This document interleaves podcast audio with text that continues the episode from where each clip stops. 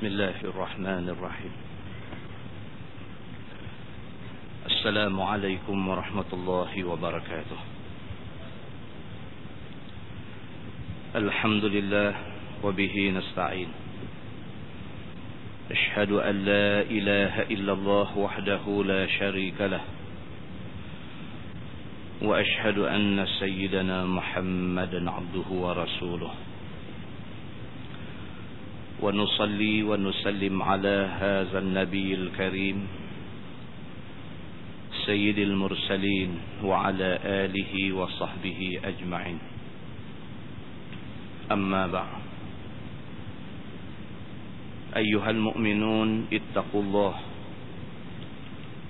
أوصيكم وإياي بتقوى الله فقد فاز المتقون.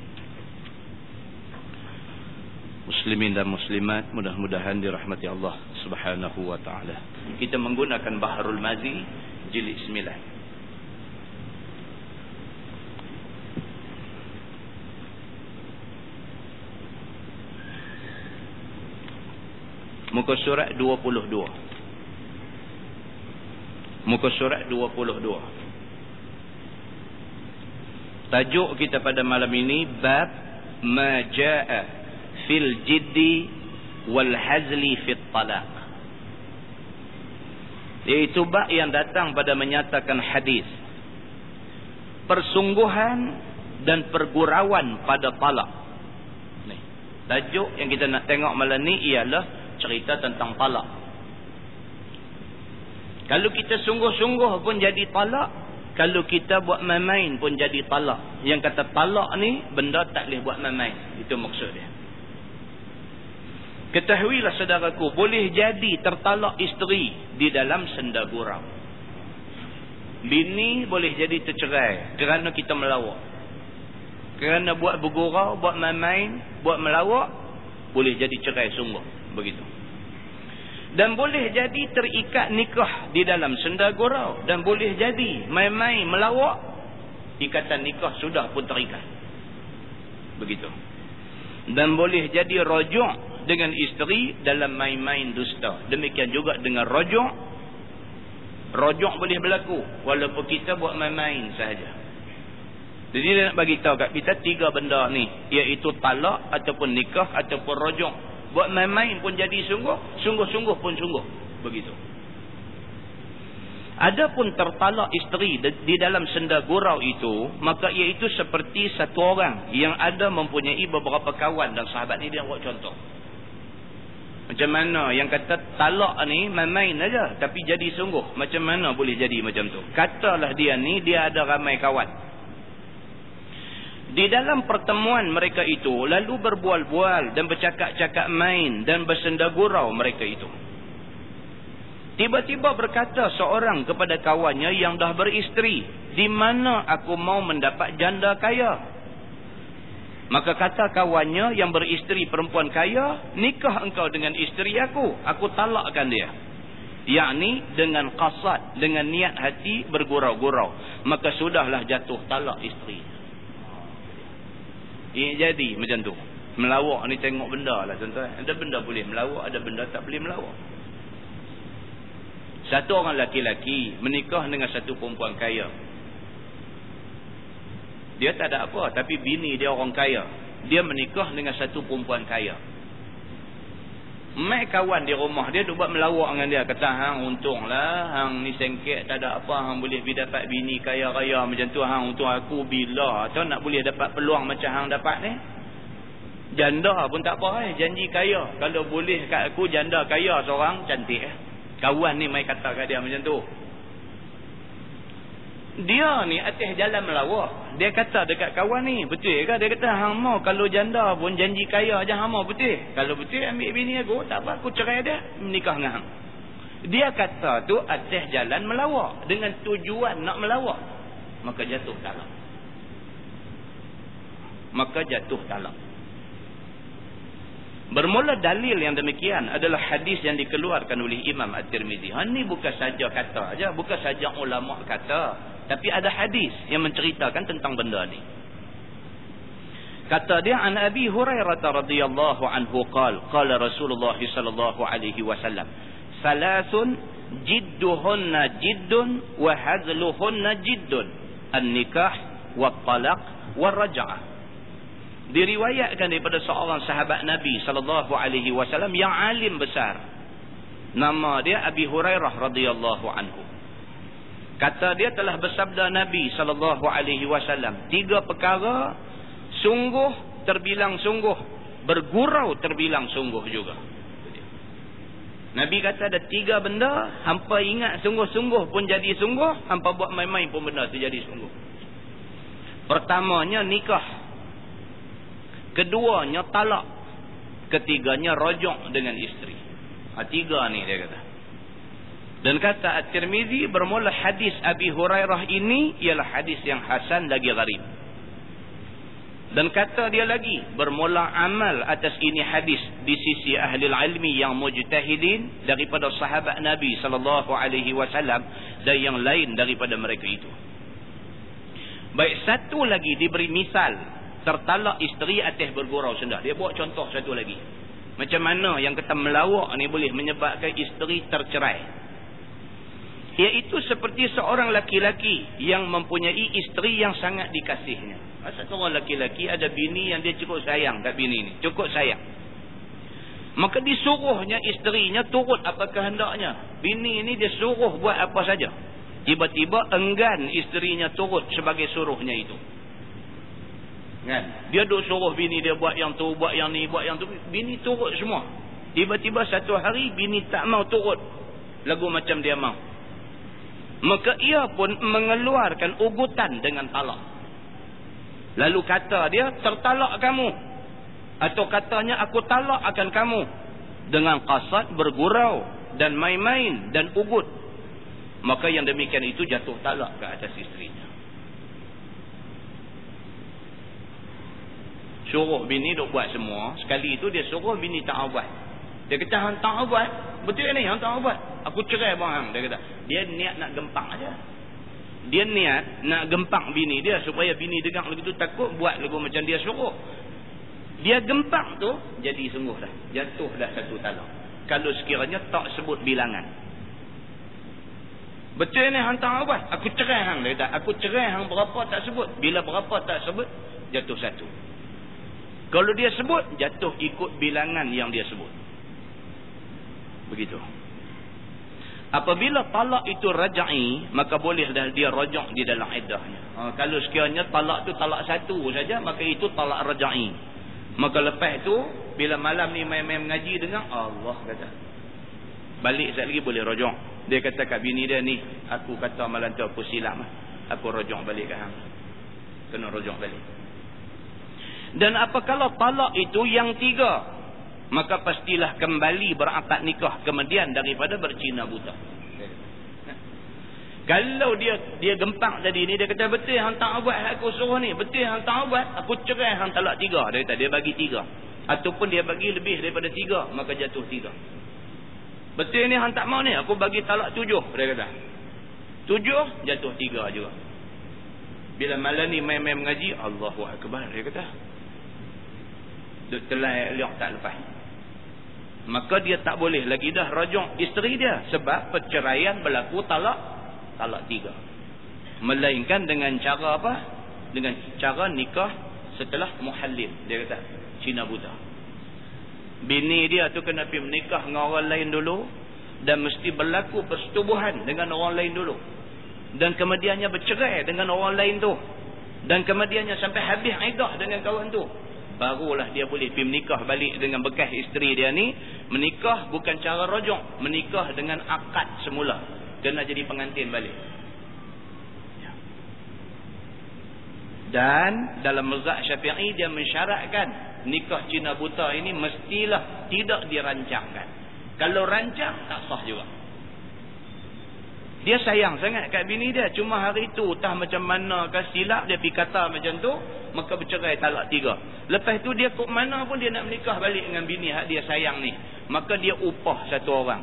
Suruh pergi menikah dengan bini dia. Dengan tujuan supaya lepas tu bercerai dia nak menikah balik. Kalau dia rancangkan benda tu. Maka tidak sah. benda ni mesti berlaku tanpa dirancangkan bini tu mesti lepas habis iddah dengan dia pergi menikah dengan orang lain tak ada rancang apa. Kemudian jadi bercerai dengan orang tua dan sebagainya barulah boleh menikah balik dengan dia. Begitu. Dan jikalau mati salah seorang kemudian daripada talak yang bergurau dengan tiada sempat rajuk maka tiada boleh berpesaka lagi. Dia dia pergi merawit lah dia gempang bini dia betul ni hantar buat ni aku suruh ni bini dia kata tak maulah apa abang duk suruh macam ni betul aku nak tanya lagi sekali betul hantar abad bini dia kata betul tak buat aku cerai hang dia kata bini terkejut kata kena cerai mati bini sakit jantung Dengar-dengar abang cerai saya, mati. Bila mati bini itu, harta bini itu dia tak boleh terima sebagai pesaka. Sebab apa? Sebab mati dalam keadaan bukan isteri dia.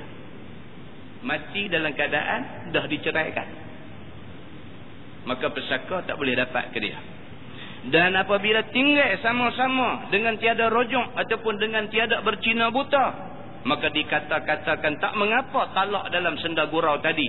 Maka kalau beranak jadilah anak itu anak zina. Oh karutlah tuan-tuan. Karutlah benda ni punca apa tuan-tuan? Punca tak orang mengaji aja. Punca dia sikit aja. Punca tak mengaji. Jadi bila tak mengaji ni dia hidup lagu macam orang tak ada apa lah dia buat apa-apa hari-hari dia tak tahu langgar hukum ke salah dari segi agama ke apakah dia tak tahu. Dia buat ikut nak belah aja. Dia nak belah straight ke dia nak belah menyerong ke lagu mana dia belah. Maka akhirnya secara tidak sedar rupa-rupanya dia dengan bini dia sudah jadi zina hari-hari. Anak hak lahir tu bukan anak dia. Maka inilah benda-benda yang agama sangat-sangat suruh kita bagi perhatian jangan kejahilan itu menyebabkan rosak keturunan. Kerana jahil kita kita rosak sepasih keturunan kita rosak. Lahir pula dalam-dalam pada tu lahir pula anak perempuan. Anak perempuan tu anak luar nikah. Pergi jadi wali pula menikah anak tu maka nikah anak tu pula jadi nikah tak sah. Dia merawit habis keturunan semua sekali itu sebab tuan-tuan bila nak menikah ni Islam dia suruh tengok ni semua benda ni suruh tengok tengok keturunan dia ni keturunan dia siapa mak pak perempuan ni siapa kalau sekiranya mak pak dia terdiri daripada orang-orang yang reti agama yang ada ilmu dan sebagainya kita rasa lebih sejahtera Berbanding dengan pergi menikah dengan anak orang yang kita tengok pun kita susah hati. Semayang bang pun tak tahu bila dan sebagainya. Bimbanglah. Kok-kok saya lagi macam mana jadi kita tak tahu cerita di sebalik. Muslimin dan muslimat yang dirahmati Allah sekalian. Maka hendaklah sedara-sedara jauhkan daripada senda gurau dengan soal talak itu. Itu dia. Ha, Syekh Idris Al-Marbawi pesan. Dia kata tuan-tuan, dia kata tolong jaga-jaga. Jangan buat melawak main dengan benda-benda. Tak boleh buat melawak main masalah. Dia kata bergurau dengan nikah jadi sah nikah. Bagaimana rupa misalnya? Ni nak buat contoh pula. Melawak bak nikah. Hak tadi melawak bak cerai. Ni melawak dalam bak nikah. Macam mana melawak dalam bak nikah boleh jadi boleh jadi menikah sungguh ni? Macam mana? Ini satu perkara yang pasti ambil jaga dengan sungguh-sungguh. Iaitu jangan bersenda gurau dengan nikah seperti yang banyak berlaku di Mesir dia kata yang kata Arab Mesir ni banyak duk melawak benda macam ni dia kata. Di Mesir dia kata cukup banyak orang-orang macam ni iaitu apabila ada satu orang yang mempunyai anak perempuan maka ia pun mengeluarkan di dalam bualannya yang ia mempunyai anak perempuan. Oh, dia bila ada anak perempuan dia satu macam punya bangga cerita ke orang. Lebih-lebih lagi ada anak perempuan segak rupa parah pula. Pergi cerita ke orang aku ada anak perempuan umur sekian-sekian rupa segak apa begitu begini. Jadi macam tu. Maka berkata sahabatnya di dalam bergurau cakap. Aku mau nikah dengan anak kamu. Ada pula kawan seorang sudah pergi melawak dengan dia. Bila dia duk cerita dia ada anak perempuan. Anak perempuan dia segak lah lagu tu lagu ni. Anak satu kawan sudah buat nakal dengan dia. Kawan ni kata, betul yang ada anak perempuan. Eh, bagi menikah dengan aku. Eh. Satu kawan pergi kata lagu tu. Atau katanya, beri anak kamu nikah dengan aku. Dia kata, kalau lagu tu, pergi menikah dengan aku. Eh. Maka sahut orang yang ada anak perempuan tadi. Dalam tertawa-tawa, gelak-gelak. Aku nikahkan dikau dengan anakku. Ambillah olehmu. Dia kata. Dia pun melawak. Dia ingat melawak. Kan? Sungguh, hama anak aku. Okey, dia kata, aku nikahkan hang dengan anak aku. Gelak kah, kah, kah, kah. Dia ingat melawak. Maka sahut sahabat yang dalam bergurau senda cakap tadi. Sambil tertawa-tawa, gelak-gelak. Aku terima nikahnya. Dia kata, melawak juga dia ni pun. Melawak juga. Dia kata, sungguh. Cantik. Dia kata, aku terima nikahnya. Dia kata. Maka sudahlah hukumnya menjadi isteri kepada sahabatnya tadi. Kalau ada saksi apa semua cukup rukun, jalanlah. Nikah tu sah. Oh, nanya, ha? nanya. Begitu. Apa pula tuan-tuan lepas pada tu dia ingat melawak. Yang kawan tadi pun ingat melawak. Bagi dia pas habis tang tu lah tak ada apa lah habis dah. Cerita habis dekat melawak tu aja. Sedangkan dalam agama anak perempuan dia sudah sah menjadi isteri Syekh melawak ni. Lepas tu selang setahun dan sebagainya dia nak bagi menikah anak dia dengan orang lain. Boleh tak boleh? Tak boleh dah. Sebab anak dia duduk pada status bini orang.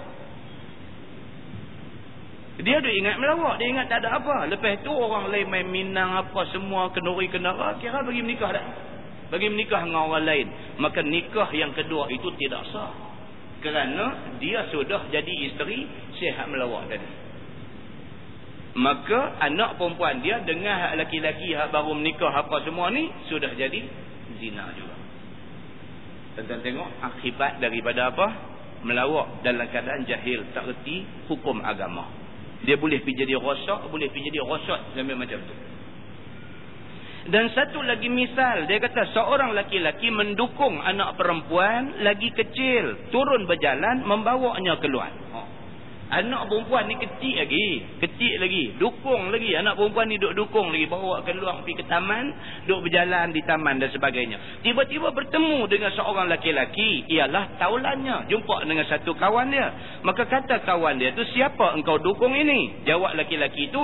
Ni anak perempuan aku. Seorang saja. Dia kata anak perempuan aku seorang ni aja. Lain semua jantan. Dia kata. Ni anak perempuan aku. Kata kawan dia. Amboi manehnya. Nikahkan dia dengan aku. La ilaha Kawan pun segmenin. Sampai tengok budak perempuan kecil pun. Pergi melawak dengan kawan ni. Dia kata, oh anak, oi, comel, segak semua. Pergi menikah dengan aku. Kecil lagi. Budak perempuan ni kecil lagi. Tapi dia pergi melawak lagu tu. Maka kasatnya berkata seperti yang demikian itu. Ialah menyukakan hati laki-laki itu saja. Tujuan dia kata pergi menikah dengan aku tu. Tujuan dia saja melawak nak abang anak hang segak anak hang segak pergi menikah dengan aku. Melawak aja. Dan laki-laki itu tidak ia diamkan kata kawannya yang demikian. Bahkan disahutnya dalam gelak-gelak dan tertawa-tawa kata dia aku nikahkan dia dengan kau la ilah yang pak ada dukung anak kecil ni. Weh dia kata kecil ni pun hama. Aku nikahkan dengan maka sahut kawan dia dengan tertawa dan bergurau-gurau. Kata dia aku terima nikahnya. Maka sahlah budak kecil tu boleh dukung balik rumah dia Tuan-tuan, dalam mazhab syafi'i, sah nikah walaupun budak kecil. Sah nikah. Eh, Sayyidatina Aisyah kahwin dengan Nabi umur apa? Umur tujuh, tujuh tahun. Umur tujuh tahun kahwin dengan Nabi. Umur sembilan tahun baru duduk sama dengan Nabi. Jaga baik-baik benda-benda macam ni. Dan dia kata kemudian daripada itu bersurailah antara laki-laki itu dengan taulannya. Jumpa pun di taman apa permainan apa lagu tu aja. Habis-habis melawak lagu tu baliklah. Dia ni pun dukung anak perempuan dia balik. Kaunu pun start mutu balik. Dia pada ingat habis situ. Maka sudahlah sah nikah itu. Dan jadilah anaknya itu isteri kepada kawannya tadi. Anak dia dukung balik itu. Bini orang dah rupanya.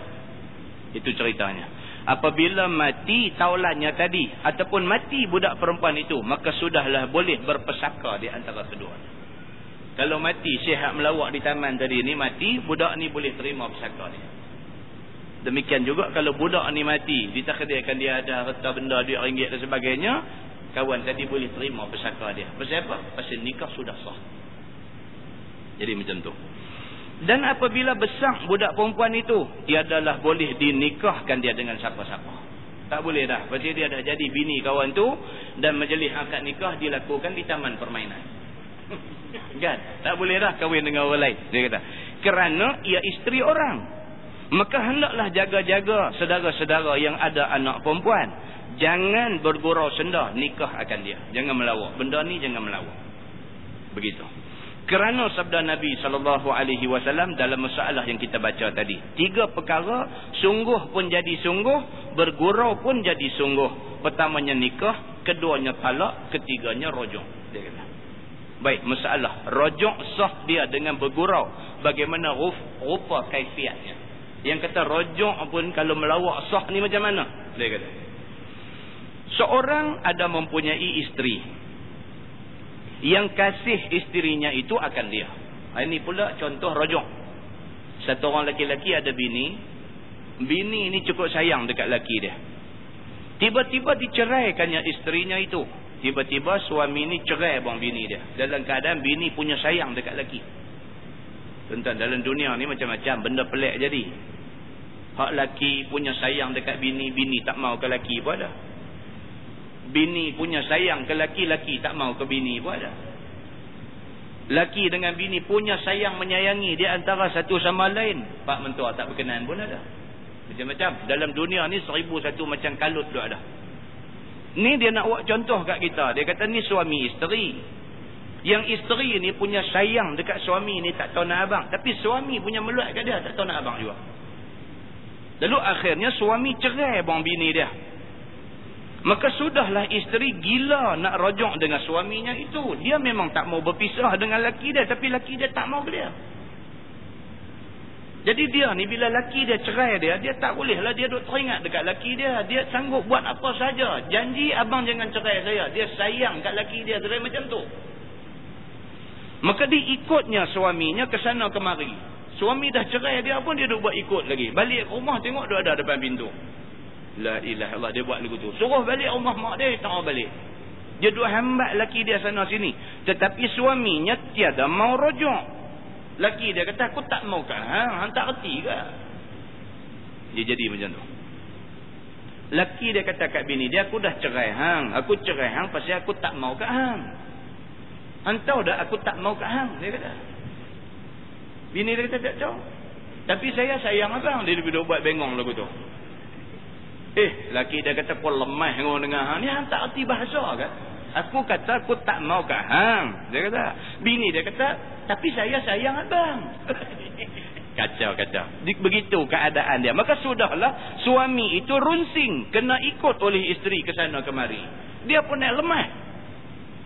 Cerai-cerai dah suruh balik. Tak balik duduk tunggu di rumah lagi. Dia pun nak lemah. Maka ia pun membuat satu helah. Hendak menyedapkan hati isterinya ataupun nak memberi isterinya pulang ke rumah. Maka dia pun berkata kepada isterinya baliklah engkau dulu. Aku rojok akan kamu. Oh, dia pun nak lemah kau ni. Dia kata ni sampai aku main pejabat handuk, handuk ikut. Aku buat apa? Balik duduk rumah. Bini dia kata saya balik di rumah abang tak balik. Saya balik pergi tunggu apa? Dia kata baik saya main tunggu abang di sini. Dia dah cerai dah dia nak balik apa lagi? Dia pergi tidur rumah mak dia lah Bini ni duk ikut dia. Dia lemah kawan ni duk ikut dia sampai ke pejabat. Dia kata hampir balik. Pergi balik dulu. Okey, okey, okey. okey. Aku rojok hang balik dah. Dia kata tu dengan tujuan nak suruh bini balik rumah. Jangan main duk tunggu di pejabat. Bukan tujuan nak rojok betul. Dia punya tujuan tu. Dia punya tujuan tu tekat nak suruh bini ni pergi balik aja. Lemah. Nak tengok hang duk ikut aku ni. Maka dia kata baliklah engkau dulu. Aku rojok akan kamu. Maka sahut isterinya. Baiklah. Dia kata. Langsung dia pulang mensiarkan kata suaminya sudah rojok. Dia pun dengar-dengar kata laki dia dah rojok dia. Lompat cepus-cepus balik ke rumah. Sonok bagi tahu habis jiran sebelah menjebelah rumah. Dia kata kami baik balik dah. Ya dah. Itu ceritanya. Dan orang-orang pun bertanya kepada suaminya. Mengapa engkau rojok isterimu? Kawan-kawan pejabat ni pekadu kata. Oh betul hang rojok balik. Hari itu kata meluat sampai tak sangka dah. Rojok balik.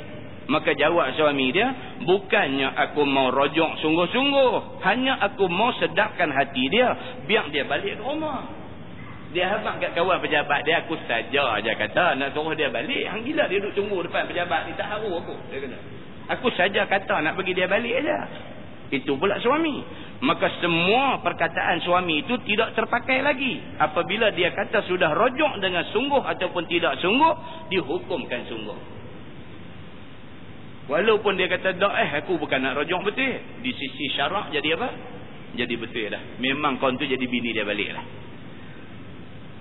Ha, ini tuan-tuan jaga baik-baik. Melawak kan. Tadi baru telefon mai tang tadi ni. Telefon mai, start saya isteri nombor tiga. Saya isteri nombor tiga. Suami saya mai sumpah junjung Quran depan saya dia kata dia kata dia dah cerai dah bini hak nombor satu dengan nombor dua tapi sengap-sengap dia duduk balik rumah dia batu jadi saya pun pasang spy saya kata spy saya abang kata dia duduk balik rumah bini nombor satu dengan nombor dua ni lagu mana cerita ustaz ni depan saya junjung Quran dia kata dia cerai dah bini nombor satu dengan bini nombor dua cerai talak tiga dia sumpah Quran depan saya saya kata Ni kira lagu mana Ustaz ni? Hei, saya kata pergi pejabat qadi ya. Saya kata. Ustaz. Kita jawab lagu mana pun tak lagi dia duk runyai juga. Kacau. Kita kata pergi pejabat qadi. Saya ni mengajar kitab di masjid aja. Saya tak ada otoriti apa dalam bab nikah kahwin tuan-tuan semua. Di pejabat qadi, depa nanti dengar cerita pedawai sampai habis, kalau perlu cari saksi, depa nanti cari saksi, depa nanti putuskan status pernikahan cik puan dengan suami cik puan ni jadi lagu mana apa semua mereka nanti cerita. Kita kata lagu tu bang senang. Pasal apa jadi lagu ni ni main depan bini nombor satu junjung Quran. Pergi depan bini nombor dua junjung Quran. Pergi depan bini nombor tiga junjung Quran. Pergi akhirat itu dia nak junjung apa tak tahu. Apa cerita ni? Tuan-tuan mengajilah agama ni kena mengaji. Agama ni kena mengaji. Tak mengaji hak nak binasa kita. Bukan orang hak nak binasanya kita. Begitu Baik satu lagi misal sah rojok dengan tiada bersungguh mau rojok pada mulanya iaitu seperti seorang laki-laki yang ada mempunyai isteri yang bencikan akan dia kemudian ditalakkan isterinya. Ha ni pula contoh satu lagi. Dia kata yang ni pula contoh laki-laki yang ada isteri tapi isteri pula tak suka kat dia. Tadi suami tak suka kat bini. Bini turut mai sampai ke pejabat. Yang ni pula sebaliknya. Dia ada bini. Tapi bini tak suka kat dia. Kemudian dia talakkan isterinya. Oleh kerana bini tak suka kat dia. Dia taruh apa lagi. Ada bini. Bini tak suka kat kita. Bini pergi duduk syok kat orang lain. Depan kita pun dia habang terang-terang. Dia tak berkenan kat kita. Dia kata dia menyesal menikah dengan kita. Dia, dia kata dia silap menikah dengan kita. Dia kata dia mau dengan satu jantan lain. Macam ni punya duk ada nak taruh eh. Bila dah main duk habang macam tu dekat suami ni. Suami ni pun kata tak apa eh. Betul yang tak suka kat aku. Dia kata betul. Tara mana yang tak suka kat aku. Dia kata tak tahu nak habang. Meluat yang minta tahu nak habang. Dia kata. Okey tak apa cerai. Maka sudahlah isteri itu amat suka amat suka citanya kerana bercerai dia dengan suaminya itu. Dia pun dengar-dengar kata suami cerai dia lompat cepur-cepur seronok. Memang tu yang dia nak pun.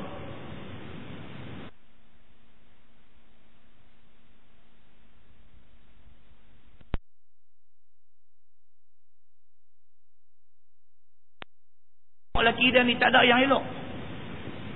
Leceh dia tengok lelaki dia ni kira dia tak kenal lah dia duduk nampak orang lain, jantan lain, dia duduk nampak elok.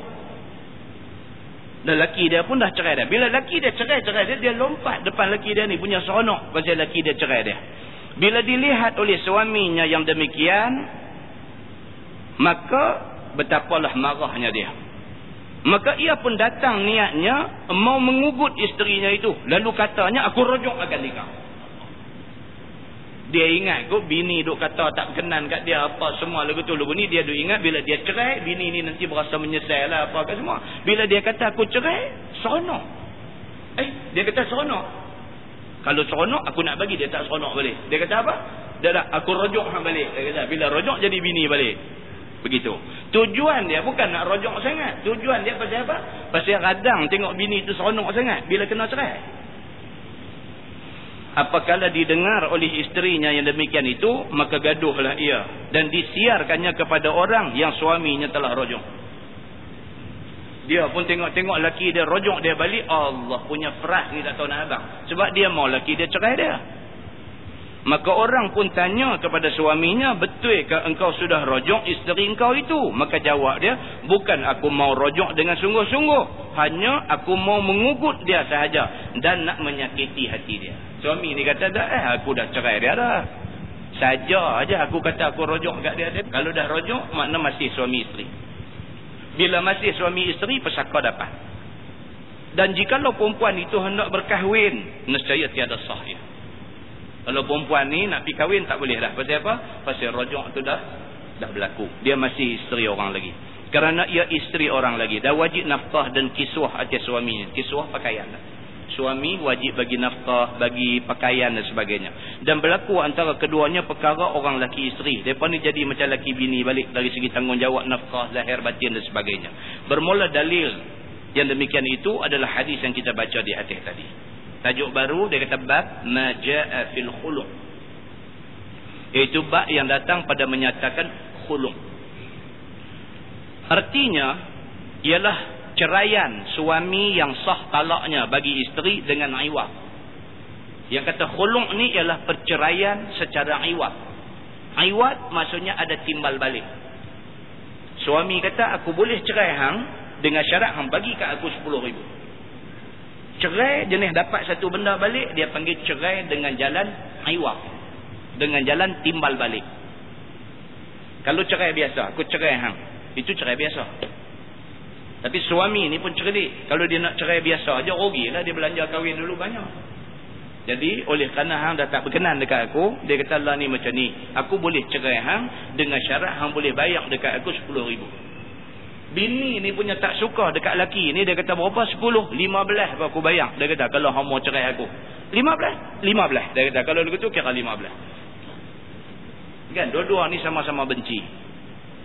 Perempuan ni pun balik jumpa adik-beradik kutip duit sana sekupang sini seringgit, sini sepuluh ringgit, sana seribu, kutip-kutip dapat lima belah ribu. Mai depan qadi, dia kata ni tuan qadi, kami ni suami isteri, lah ni kami nak cerai cara khulung ataupun dalam bahasa Melayu dia kata tebuih talak. Suami saya minta 15 ribu. Saya kata okey ni dia duit 15 ribu dia tolak ruh di depan tu kadi. Kadi pun terpaksa merekodkan perceraian mereka ni dengan jalan khulung ataupun tebuih talak. Itu cerita yang kata cerai dengan cara iwak. Yang hasil ia bagi pihak suami dengan lafaz talak ataupun khulung dan sudah ma'ruf pada orang Melayu ialah tebus talak. Dia kata ini tebuih talak Tuan-tuan Tuhan marah. Ha? Orang yang buat tebuih talak ni Tuhan marah. Dan orang yang bercerai, cara tebuih talak ni tak boleh balik dah sampai bila-bila. Tak boleh dah. Lepas pada tu menyesal, berasa nak menikah balik, lagu mana pun tak boleh dah.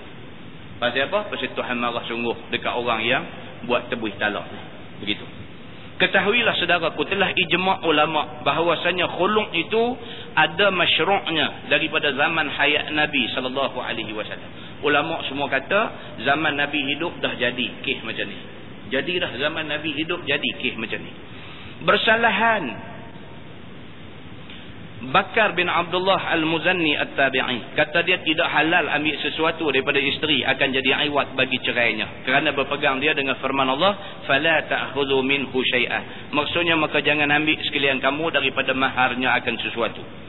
Maka datang jawab orang atasnya dengan firman Allah fala junaha alaihima fi maftadat bih Maksudnya maka tiada berdosa atas keduanya pada barang yang ditebuihnya dengan dia. Dan telah berlaku tebuih talak itu pada masa hidup Nabi sallallahu alaihi wasallam. Sebagaimana datang beberapa hadis di dalam sahih Al-Bukhari dan lain. Ini ada ulama kata tak boleh tebuih talak. Tetapi sepakat jumhur ulama mengatakan ada tebuih talak. Bahkan zaman Nabi berlaku benda ni. Baik. Dan Abu Isa At-Tirmizi mengeluarkan dua hadis.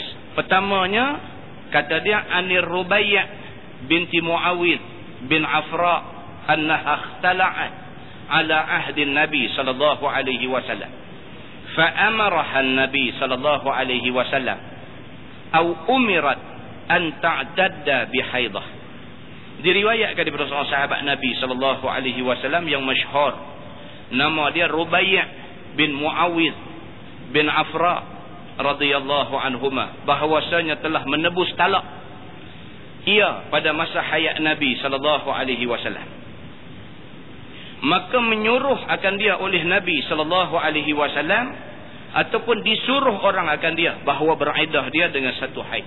Ha ini. Satu orang sahabat Nabi, sahabat perempuan nama dia Rubai' bin Muawiz. Dia ni Rubai' bin Muawiz ni dia ni penuh jadi tak suka dekat suami dia. Dia ni perempuan, jadi tak suka dekat suami dia.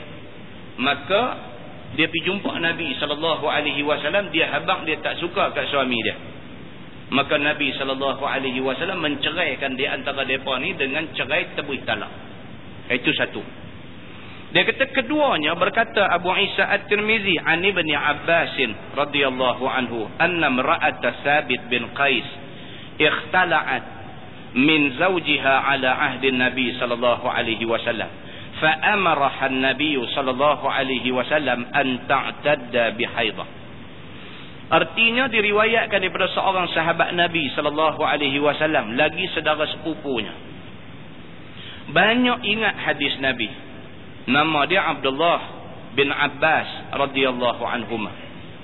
Bahawasanya isteri seorang sahabat bagi Nabi sallallahu alaihi wasallam nama dia Sabit bin Qais radhiyallahu anhu telah tebuih talak ia daripada suaminya pada masa hayat Nabi sallallahu alaihi wasallam maka menyuruh akan dia oleh Nabi bahawa beriddah ia dengan satu kali haid.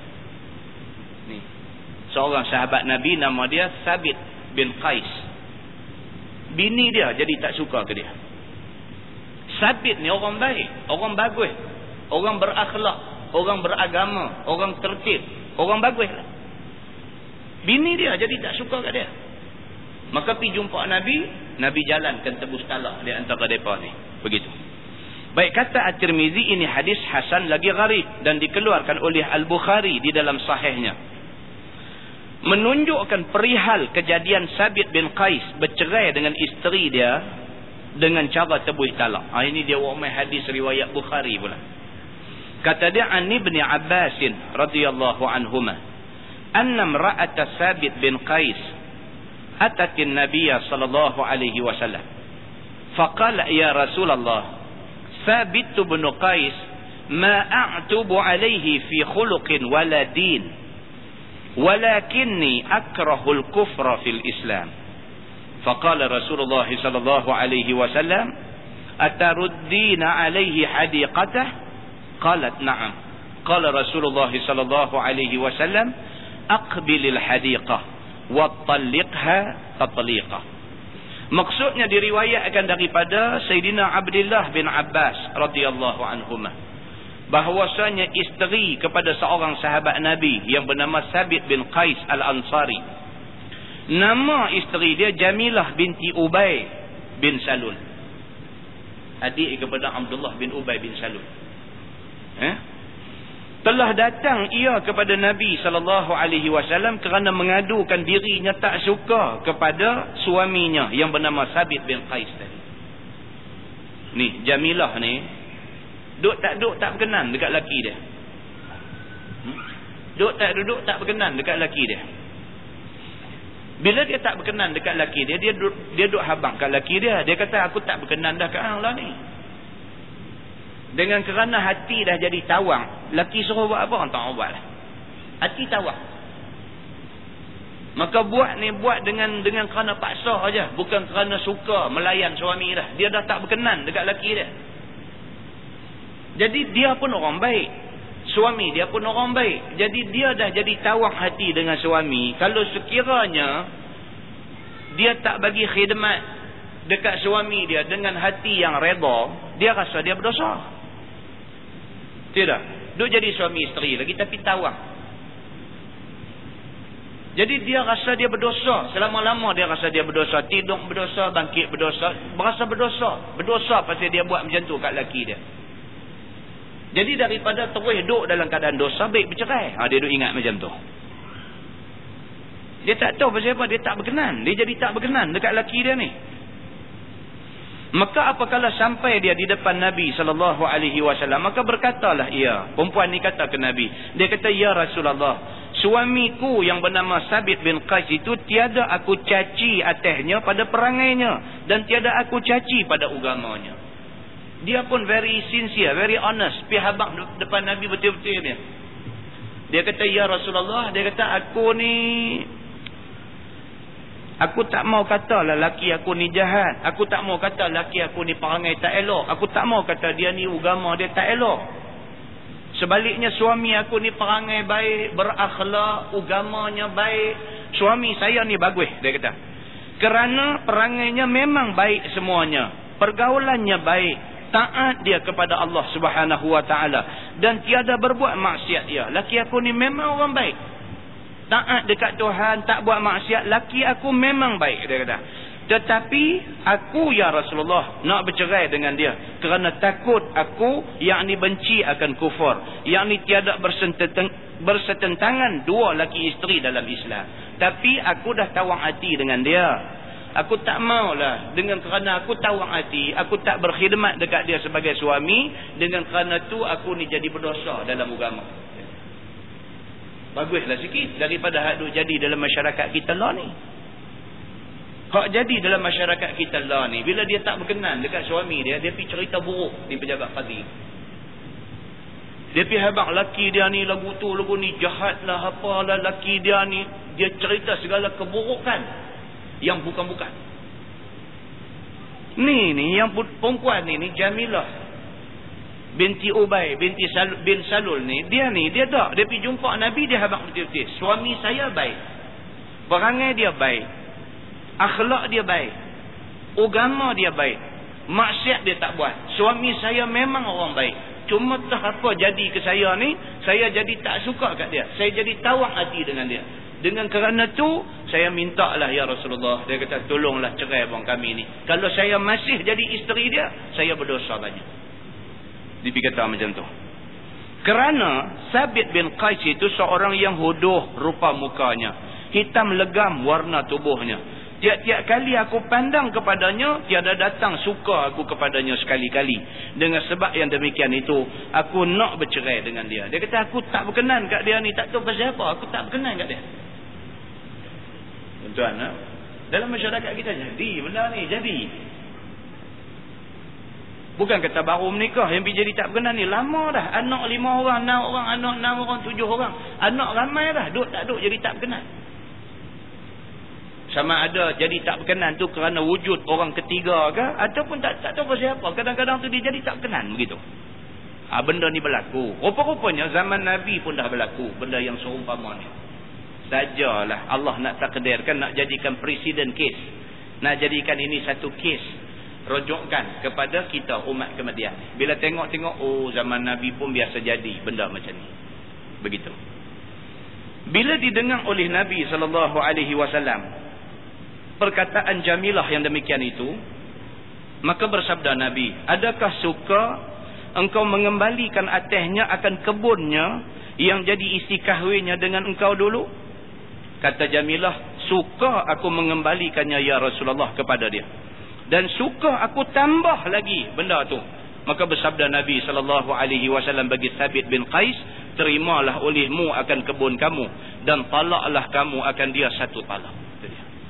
Nabi kata dekat isteri dia ni Nabi kata dulu masa hang kahwin dengan suami hang dulu suami hang ada bagi kebun sebagai ma sebagai mahar sebagai mas kahwin hang dia kata betul Nabi kata kat isteri dia ni, mau ke tak mau, kebun yang suami hang bagi dulu ni, hang bagi balik kat dia, sebagai tebus talak hang dengan dia?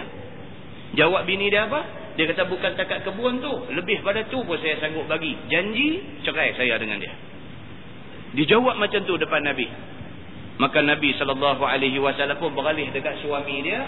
Nabi kata, lah macam ni lah, sabit, kamu cerai banglah bini kamu. Pasal apa? Nabi faham dah. Kalau terus jadi suami isteri pun tak ada kebajikan. Sampai bila nak hidup dalam keadaan tak tak mesra ni? Nak hidup macam mana? Balik rumah kita tengok muka dia. Jadi lagu mana? Nak hidup macam mana? Depan anak-anak nak berlakon berapa hari? Depan anak-anak nak tunjuk baik sebenarnya tak baik. Suami tidur depan televisyen, bini tidur dalam bilik. Jumpa pun tak boleh nak senyum masa muka sedia. Depan anak gagah sengak tak bercakap apa anak keluar pergi sekolah aja terajang bangku terpelantin pergi kena peti air nak tunggu apa lagi lah. Kalau dah sampai macam ni Nabi kata sudahlah Nabi kata sudahlah. Tu satu gagah lah. Rumah tangga hampa pun tak boleh jalan dah. Nabi kata sudahlah cerai bang lah. Nabi kata dekat dekat Sabit bin Qais ni cerai bang lah bini kamu ni bagi dekat dia satu talak. Dan cerai ni dengan jalan tebus talak begitu. Maka Sabit bin Qais pun menjatuhkan talaknya dan mengambil dia akan kebunnya kembali. Menjunjung sebagaimana sabda Nabi sallallahu alaihi wasallam. Kata Qistalani di dalam kitabnya yang bernama Irsyadus Sari suruh Nabi akan Sabit bin Qais menceraikan isterinya bukannya suruh sebagai suruh wajib. Bahkan ialah tunjuk kepada jalan yang lebih betul. Bukan kata mesti cerai cuma Nabi bagi pandangan yang Nabi rasa itu pandangan paling baik Sudahlah, tak usah duduklah dalam rumah tangga kalau sampai begini jadinya. Sudahlah, Nabi kata cerailah. Cerai dengan jalan tebuih talak. Maka banyak lagi hadis Nabi SAW yang menunjukkan perihal kejadian Sabit bin Qais bercerai laki isteri dengan jalan tebuih talak di dalam sahih Al-Bukhari. Yang diriwayatkan dia dengan sanat yang banyak. Sekalian itu menunjukkan ada masyarakat bercerai tebuih talak dalam Islam. Sabit eh, disyariatkan cerai dengan jalan tebuih talak ni ada dalam Islam. Masalah dia kata aidah perempuan yang bercerai tebuih talak itu bagaimana? Nah, yang tu tak payah baca lah dia nak abang kata sama aidah lah. Apa nama tiga kali suci. Sama. Tengok bawah tu. Tebuih talak itu manakah masa yang harus dikerjakan dia? Kata khazin di dalam tafsir yang bernama lubabu litta'wil fi ma'ani tanzil telah berkata az-zuhri dan an-nakhai dan daud An-Nakhai ini nama sebenarnya Ibrahim bin An-Nakhai. Ibrahim bin An-Nakhai dia guru kepada Imam Abu Hanifah. Ibrahim bin An-Nakhai dia adalah guru kepada Imam Hanafi. Begitu. Hmm? Tiada harus dikerjakan tebuih talak itu melainkan pada waktu marah. Kalau nak buat tebuih talak ni jangan jangan saja-saja buatlah dia kata. Kalau betul-betul marah masa tu nak buat tak apalah dan pada waktu takut yang tiada mendirikan oleh laki isteri akan hukum yang disyarakkan Allah. Ataupun duk nampak tak ada jalan dah. Tak ada jalan dah nak jadi baik balik di antara suami isteri ni. Tak boleh dah nak buat macam mana tak boleh dah. Ha, boleh lah buat tebus talak. Begitu maka jika diperbuat tebus talak itu pada lain daripada ini kelakuan. Nescaya tiada terpakai dia. Ini pendapat yang tidak diterima oleh mazhab syafi'i. Dalam mazhab syafi'i buat tebus talak jalan sah tebus talak itu. Begitu. Ha, itu hujah dia kita tak baca. Turun bawah sekali tuan-tuan. Bawah sekali dia kata dan telah berjalan oleh jumhur ulama kepada harus mengerjakan tebus talak dengan tiada nusyus dan tiada marah melainkan makruh kerana ada padanya memutihkan perhubungan dengan tiada sebab. Ha, itu pendapat yang muktamad. Jumhur ulama kata apa? Harus dibuat tebus talak. Muka sebelah tu hujah jumhur kita turun terus masalah Tebus talak itu adakah harus dia lebih daripada mahar? Kalau sekiranya mah kahwin katalah RM80. Boleh tak buat tebus talak RM80,000? Boleh tak boleh? Nak buat tebus talak lebih daripada nilai mas kahwin dulu? Jawab dia, boleh. Tak payah baca yang tu. Ha, jawab dia boleh. Kita nak letak berapa boleh. Turun terus masalah yang berikutnya.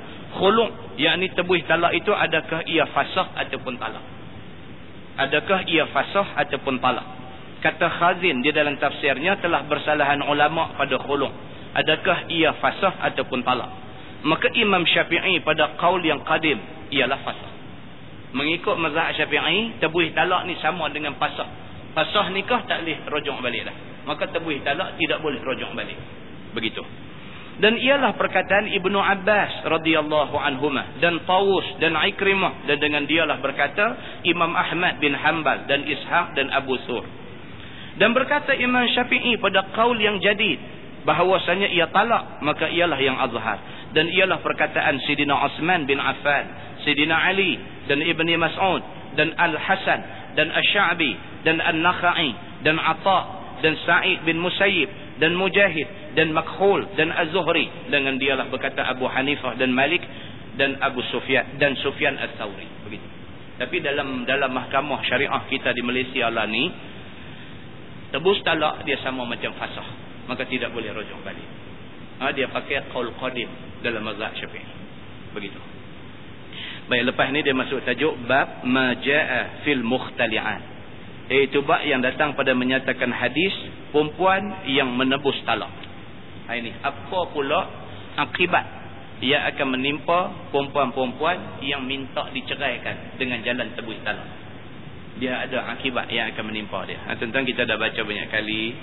Tak baik eh? tak baik bagi orang perempuan ni guna mulut dia duk minta tebus duk minta talak daripada suami. Tak baik hari-hari nampak muka suami minta suami cerai dia. Minta suami cerai dia. Perempuan yang macam ni adalah perempuan yang sangat tidak baik.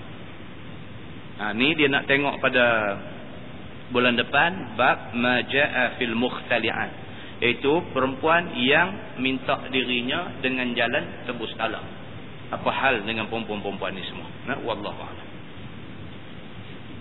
lepas ini tuan-tuan kita akan masuk tajuk-tajuk yang sangat menarik lah yang perlu kita tahu. Itu maksud dia. Nah lepas daripada tajuk perempuan minta minta tebuih talak ni dia akan masuk lagi satu tajuk.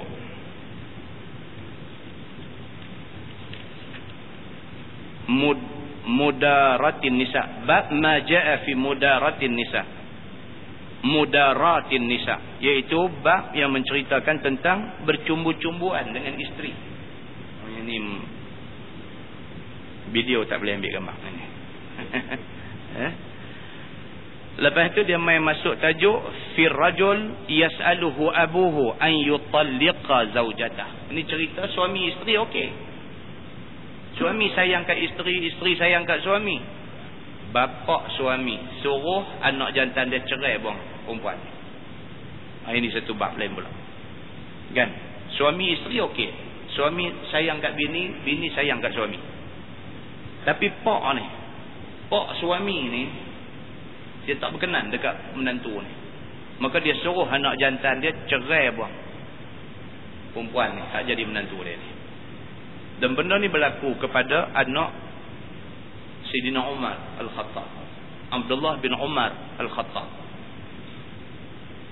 Bila Sayyidina Umar suruh anak dia Abdullah ni cerai buang bini, Abdullah ni jadi tak boleh terima lah. Sebab dia sayang bini dia. Tapi pak dia pun bukan sebarang orang. Jadi dalam keadaan dilema macam tu, dia pergi jumpa Nabi. Bila dia pergi jumpa Nabi, Nabi kata kat dia, cerai. Oh, dia ada perbahasan tentang hadis tu. Kan? Dia ada perbahasan tentang hadis tu. Kemudian dia mai pula satu tajuk la tas'alul mar'atu talaqa ukhtiha. Tak boleh pula satu orang perempuan ni, satu orang lelaki-lelaki nak kahwin dengan dia sedangkan lelaki-lelaki tu dah ada isteri. Maka dia kata dekat lelaki-lelaki tu, kalau kamu nak menikah dengan aku, kamu cerai bini kamu yang nombor satu dia ada pula tajuk kemudian dia main lagi sampai macam-macam. Tuan-tuan belakang ni dia main tajuk zihar. Kan? Tajuk yang kita duk sebut banyak kali di dalam kuliah kita tapi kita sebut kita sebut CP-CP dia akan main tajuk zihar ini secara detail. Yang kata zihar ni macam mana? Kan? Ada orang main argue saya dia kata dia kata zihar ni ustaz. Dia kata kita samakan isteri kita dengan mak kita. Dia kata kalau dengan adik beradik perempuan dengan anak apa semua bukan zihar. Ustaz selalu piduk abang kata dengan anak pun tak boleh jadi zihar kita akan baca tajuk tu macam mana cerita sebenarnya. Kan? Kadang-kadang kita ni bila kita kata gitu aja dengar masuk lubang telinga ni dia banyak pertikaian. Jadi bila kita buka kitab kita baca hadis kita baca cerita dia ha, kalau nak petikai juga tak ada Allah lah kita ada macam tu. Itu kelebihan kita apabila kita menadah kita ha? Baru kita tahu oh begini rupanya penyelesaian. Jadi tuan-tuan ha, bab yang kita baca ni adalah bab yang sangat-sangat lah berkaitan. Pasal apa? pasal kita ni berumah tangga belakang jadi bila kita berumah tangga ni benda-benda macam ni dia akan menjadi satu benda yang kita mau tak mau kena ambil tahu. Kalau kita tak tahu kita umpama orang yang berjalan dalam gelap tak ada cahaya di tangan jalan nak kena berjalan juga. Pasal kalau kita tunggu tentu makan tak ada minum tak ada apa pun tak ada. Kita nak kena berjalan. Mudah-mudahan kita sampai satu tempat yang kita boleh dapat makan minum di situ. Nak kena berjalan juga. Jadi nak berjalan ni dalam gelap dia kena ada lampu. Kalau tidak kita jalan-jalan-jalan jatuh telaga buruk. Jalan-jalan-jalan jatuh parit. Jalan-jalan-jalan macam-macam kita boleh kena ke jalan kita tu. Pijak paku pijak kaca macam-macam kita boleh kena jadi ilmu ni adalah nur adalah cahaya. Jadi bila kita belajar kita ada ilmu mudah-mudahanlah. Ilmu tu menyuluh jalan kita. Dan mudah-mudahan ilmu tu menyuluh ke jalan yang benar. Mudah-mudahan Allah bagi petunjuk kepada kita semua. Allah golong kita dalam golongan orang yang mendapat taufik dan hidayah dia insyaAllah. Ha? Wallahu'ala yang baik itu daripada Allah yang tak baik silap saya. Kita tangguh dengan tasbih kafarah dan suratul asr